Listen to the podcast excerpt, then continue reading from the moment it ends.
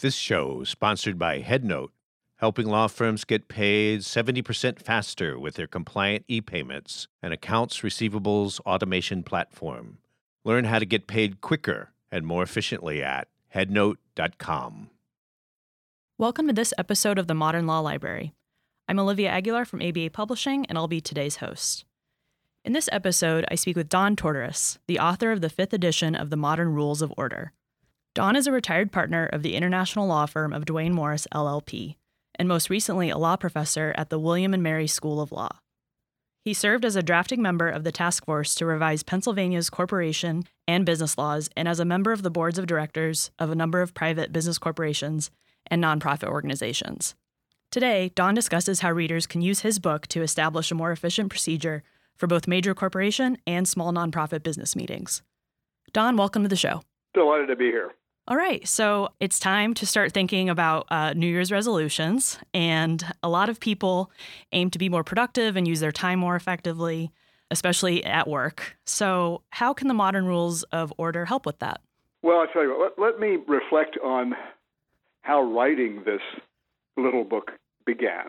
Uh, I mm-hmm. was a chairman of the business section of the Pennsylvania Bar Association, and we were having lunch after one of our meetings uh, and the topic of the meeting was to plan a session on conducting corporate meetings.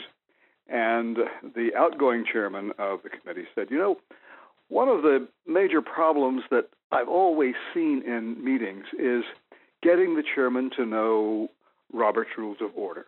Because most of our uh, corporations and, and, and assemblies and clubs and associations have just sort of adopted Robert's Rules of Order in a knee jerk fashion.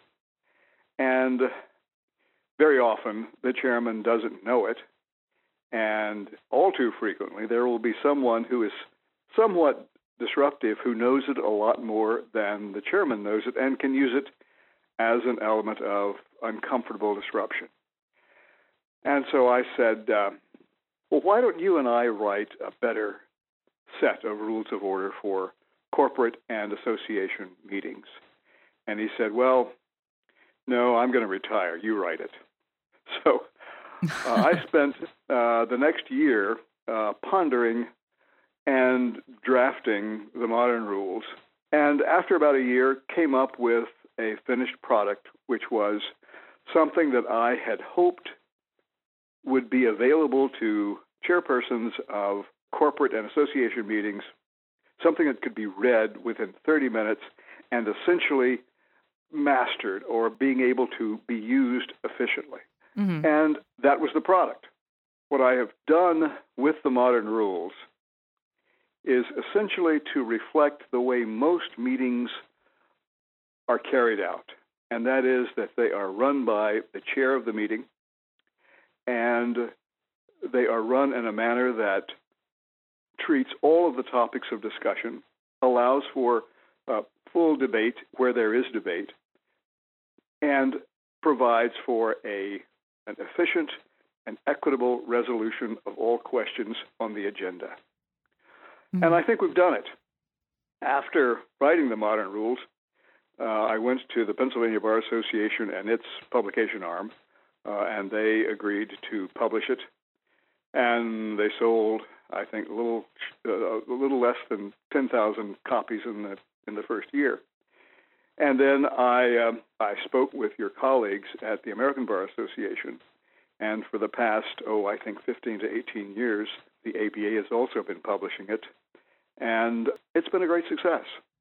Uh, mm-hmm. Uh, and I think it's been a great success because it has been usable. It is something that allows for simplification of procedure that still is very equitable and um, just moves us along without the uh, opprobrium of having to master and, and, be, and abide by very complex and rather oligarchic rules in Robert's rules.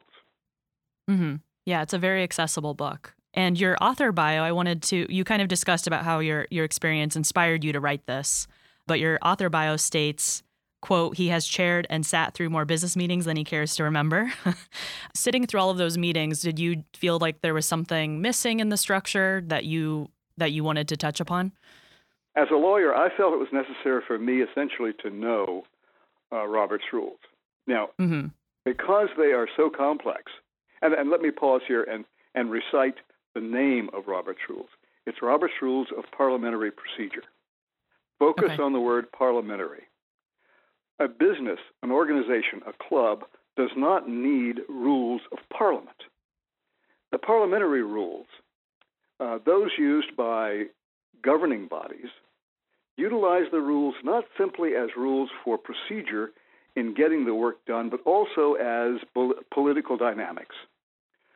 And, you know, uh, filibusters, for example, uh, are parts of, uh, of parliamentary rules, but they should never be in rules of procedure for a corporation or an association or a club.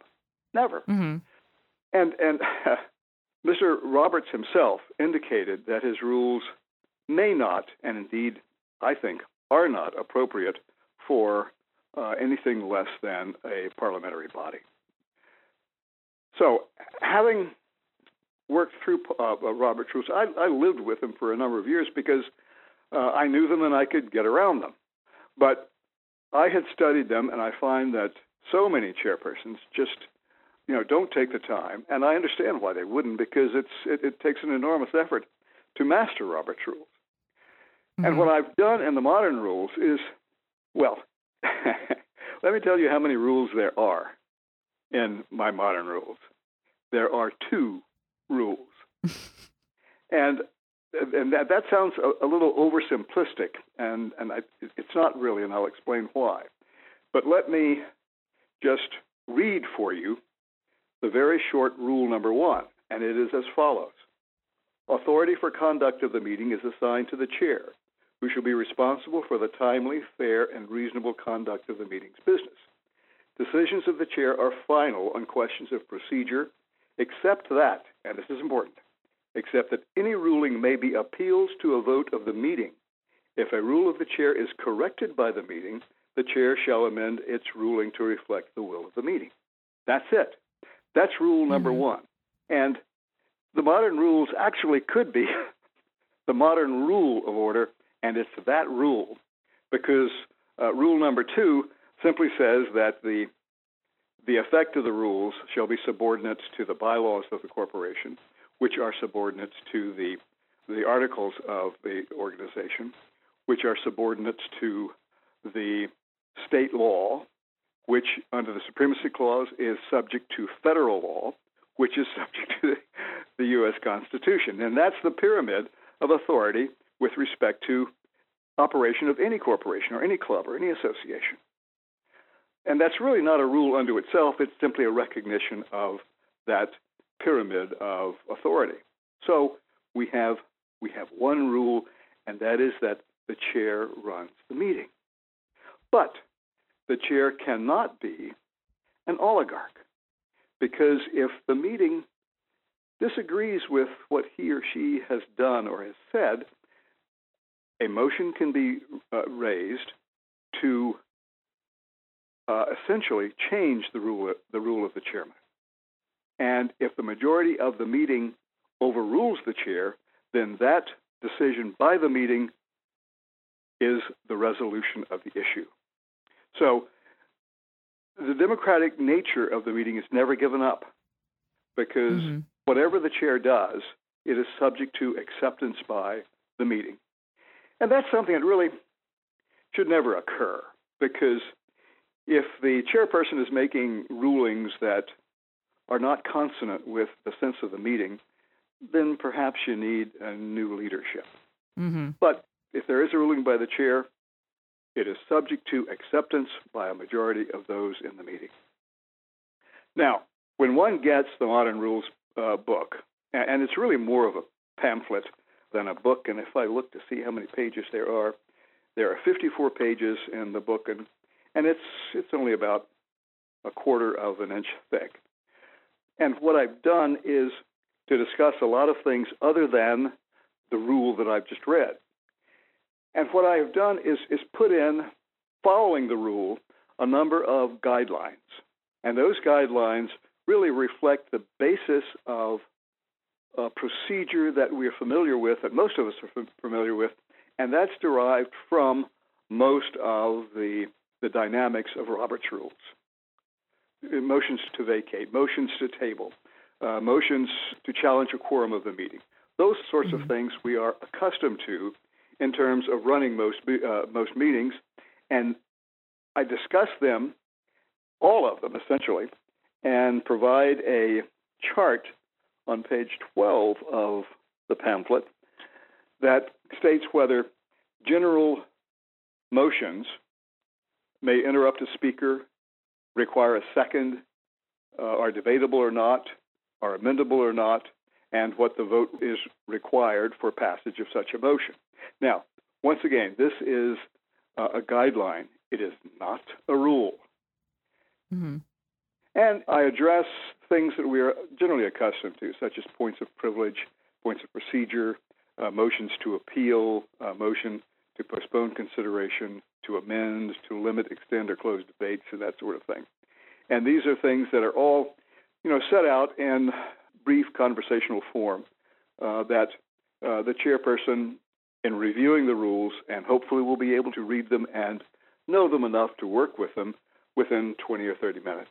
Mm-hmm. Great, yeah. And this is the fifth edition of the book now.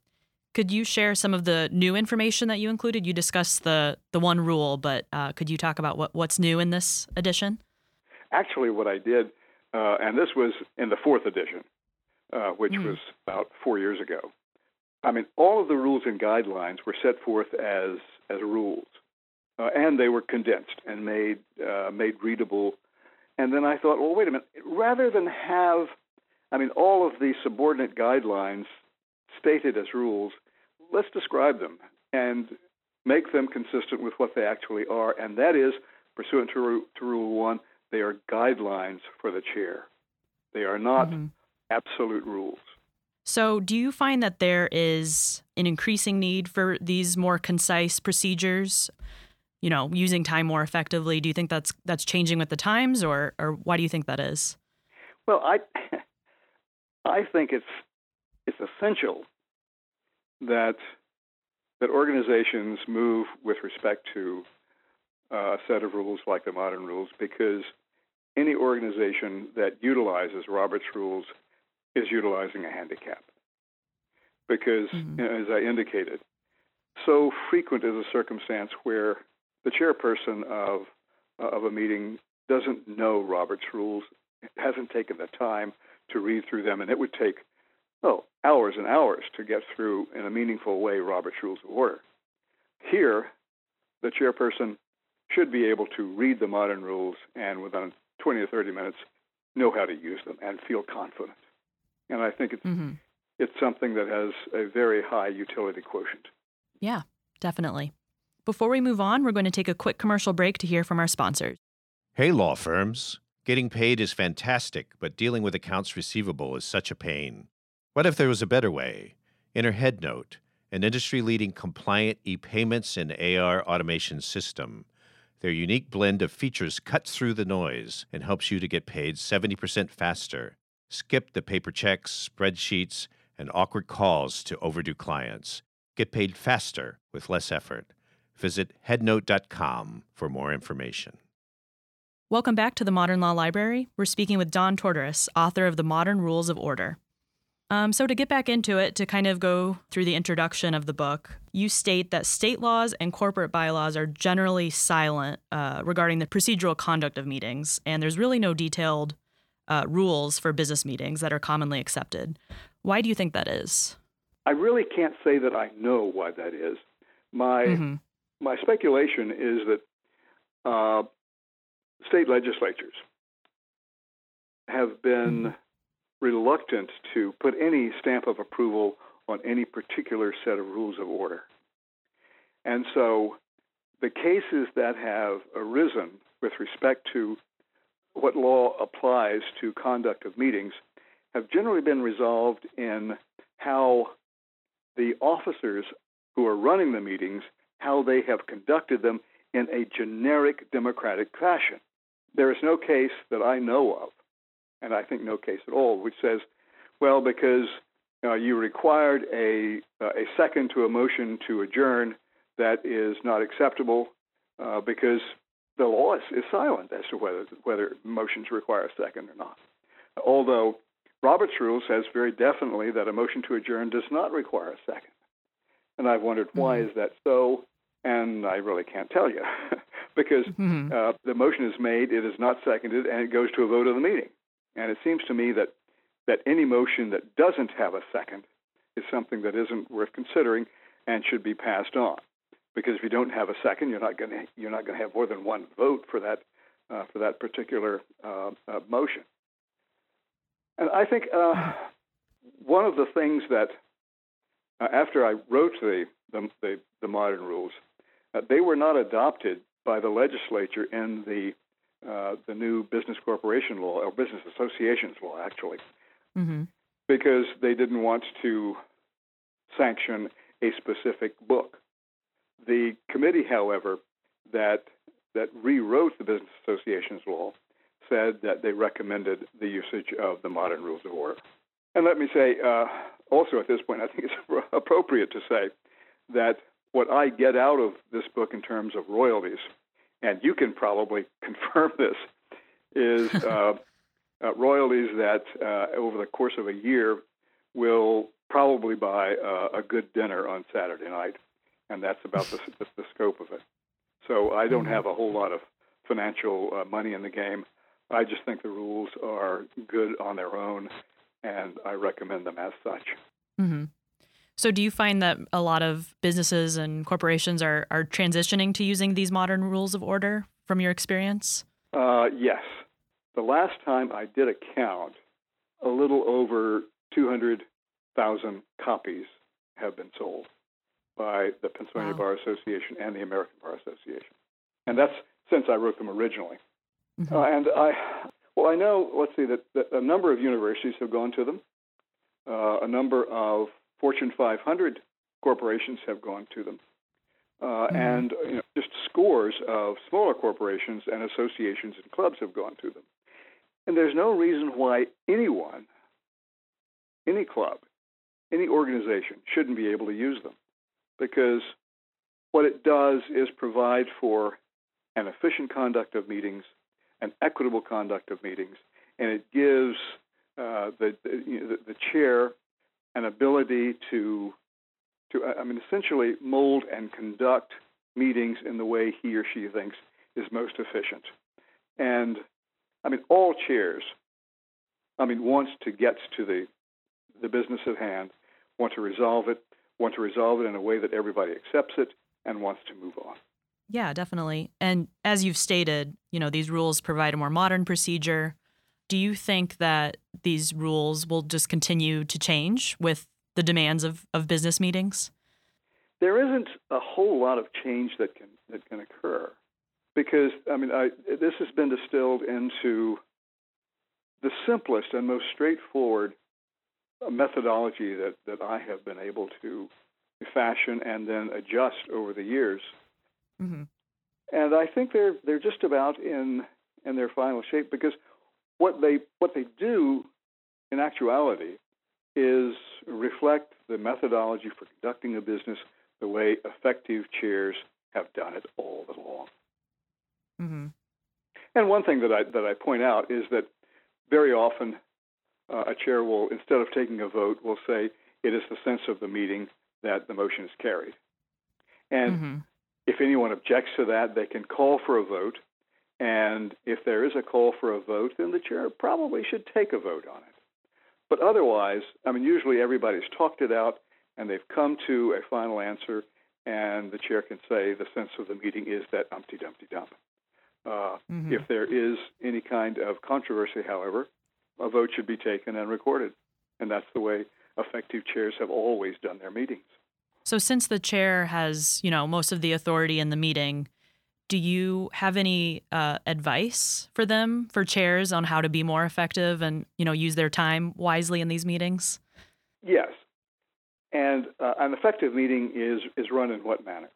In a manner that is efficient and fair gets to the business, takes care of the business, and then concludes uh, as soon as it can, effectively can. Uh, there's there are very few things in the corporate and association world uh, that are that are more bothersome and troublesome than long meetings that go on forever. Mm-hmm. And effective chairs uh, will be able to use the modern rules to have discussion on a um, on perhaps a a divided issue where the, the answer isn't uh, manifest. And we'll have discussion that will be fully vetted uh, and then call for a vote, a resolution, when all of the sides of the proposition have been considered. We'll call for a vote and then we'll resolve the issue and move on to the next. So, the book is obviously a very accessible, compact handbook, and I think that readers would find a lot of value in, in reading your tips throughout it. What do you hope uh, that readers take away from your book? Confidence. My objective, uh, my purpose, was to write a set of rules that chairs could could read, learn in a short period of time, and utilize in going forward to conduct meetings in an efficient and equitable fashion. I also have toward the end of the rules uh, formats for minutes, because I, I, have found and have experienced when uh, a secretary of a corporation or a uh, a club is is elected, they will ask, "Oh my, how, you know, what what are minutes like?" Well, I set forth formats uh, for minutes that generally will show what the minutes should contain, and then I give actual specimens of minutes for board meetings and for annual meetings so that they've mm-hmm. got something to look at and know what their minutes should look like. Yeah. And the book also includes uh, typical meeting agendas, which are really helpful too, just how to stay on track with, with the meeting. And um, both are great resources toward the end of the book. I also point out in the rules that if a chairperson is, uh, you know, has, has stage fright, for example, and mm-hmm. and a significant corporation or or association that that might very well be, uh, there are provisions whereby uh, the chair can appoint an acting uh, officer to either chair the meeting or keep the minutes or do anything in place of the officially elected person, so long as the action of the acting individual is subject to ultimate control of the elected person. Great. Thank you. So, where can our listeners reach you if they're interested in learning more about your work? If there are any questions about any of the issues, uh, I can be mm-hmm. reached probably most uh, easily by email. And my email address is dontort at aol.com. And I would be uh, happy to entertain any any question and uh, uh, provide a timely response. All right. Well, great. Thank you for taking the time to speak with me today, Don. Well, you're very welcome. It has been a pleasure. You can purchase the Modern Rules of Order at the ABA web store. Go to AmericanBar.org forward slash products. That's AmericanBar.org forward slash products. If you enjoyed this episode of the Modern Law Library, please rate, review, and subscribe on your favorite podcast listening service.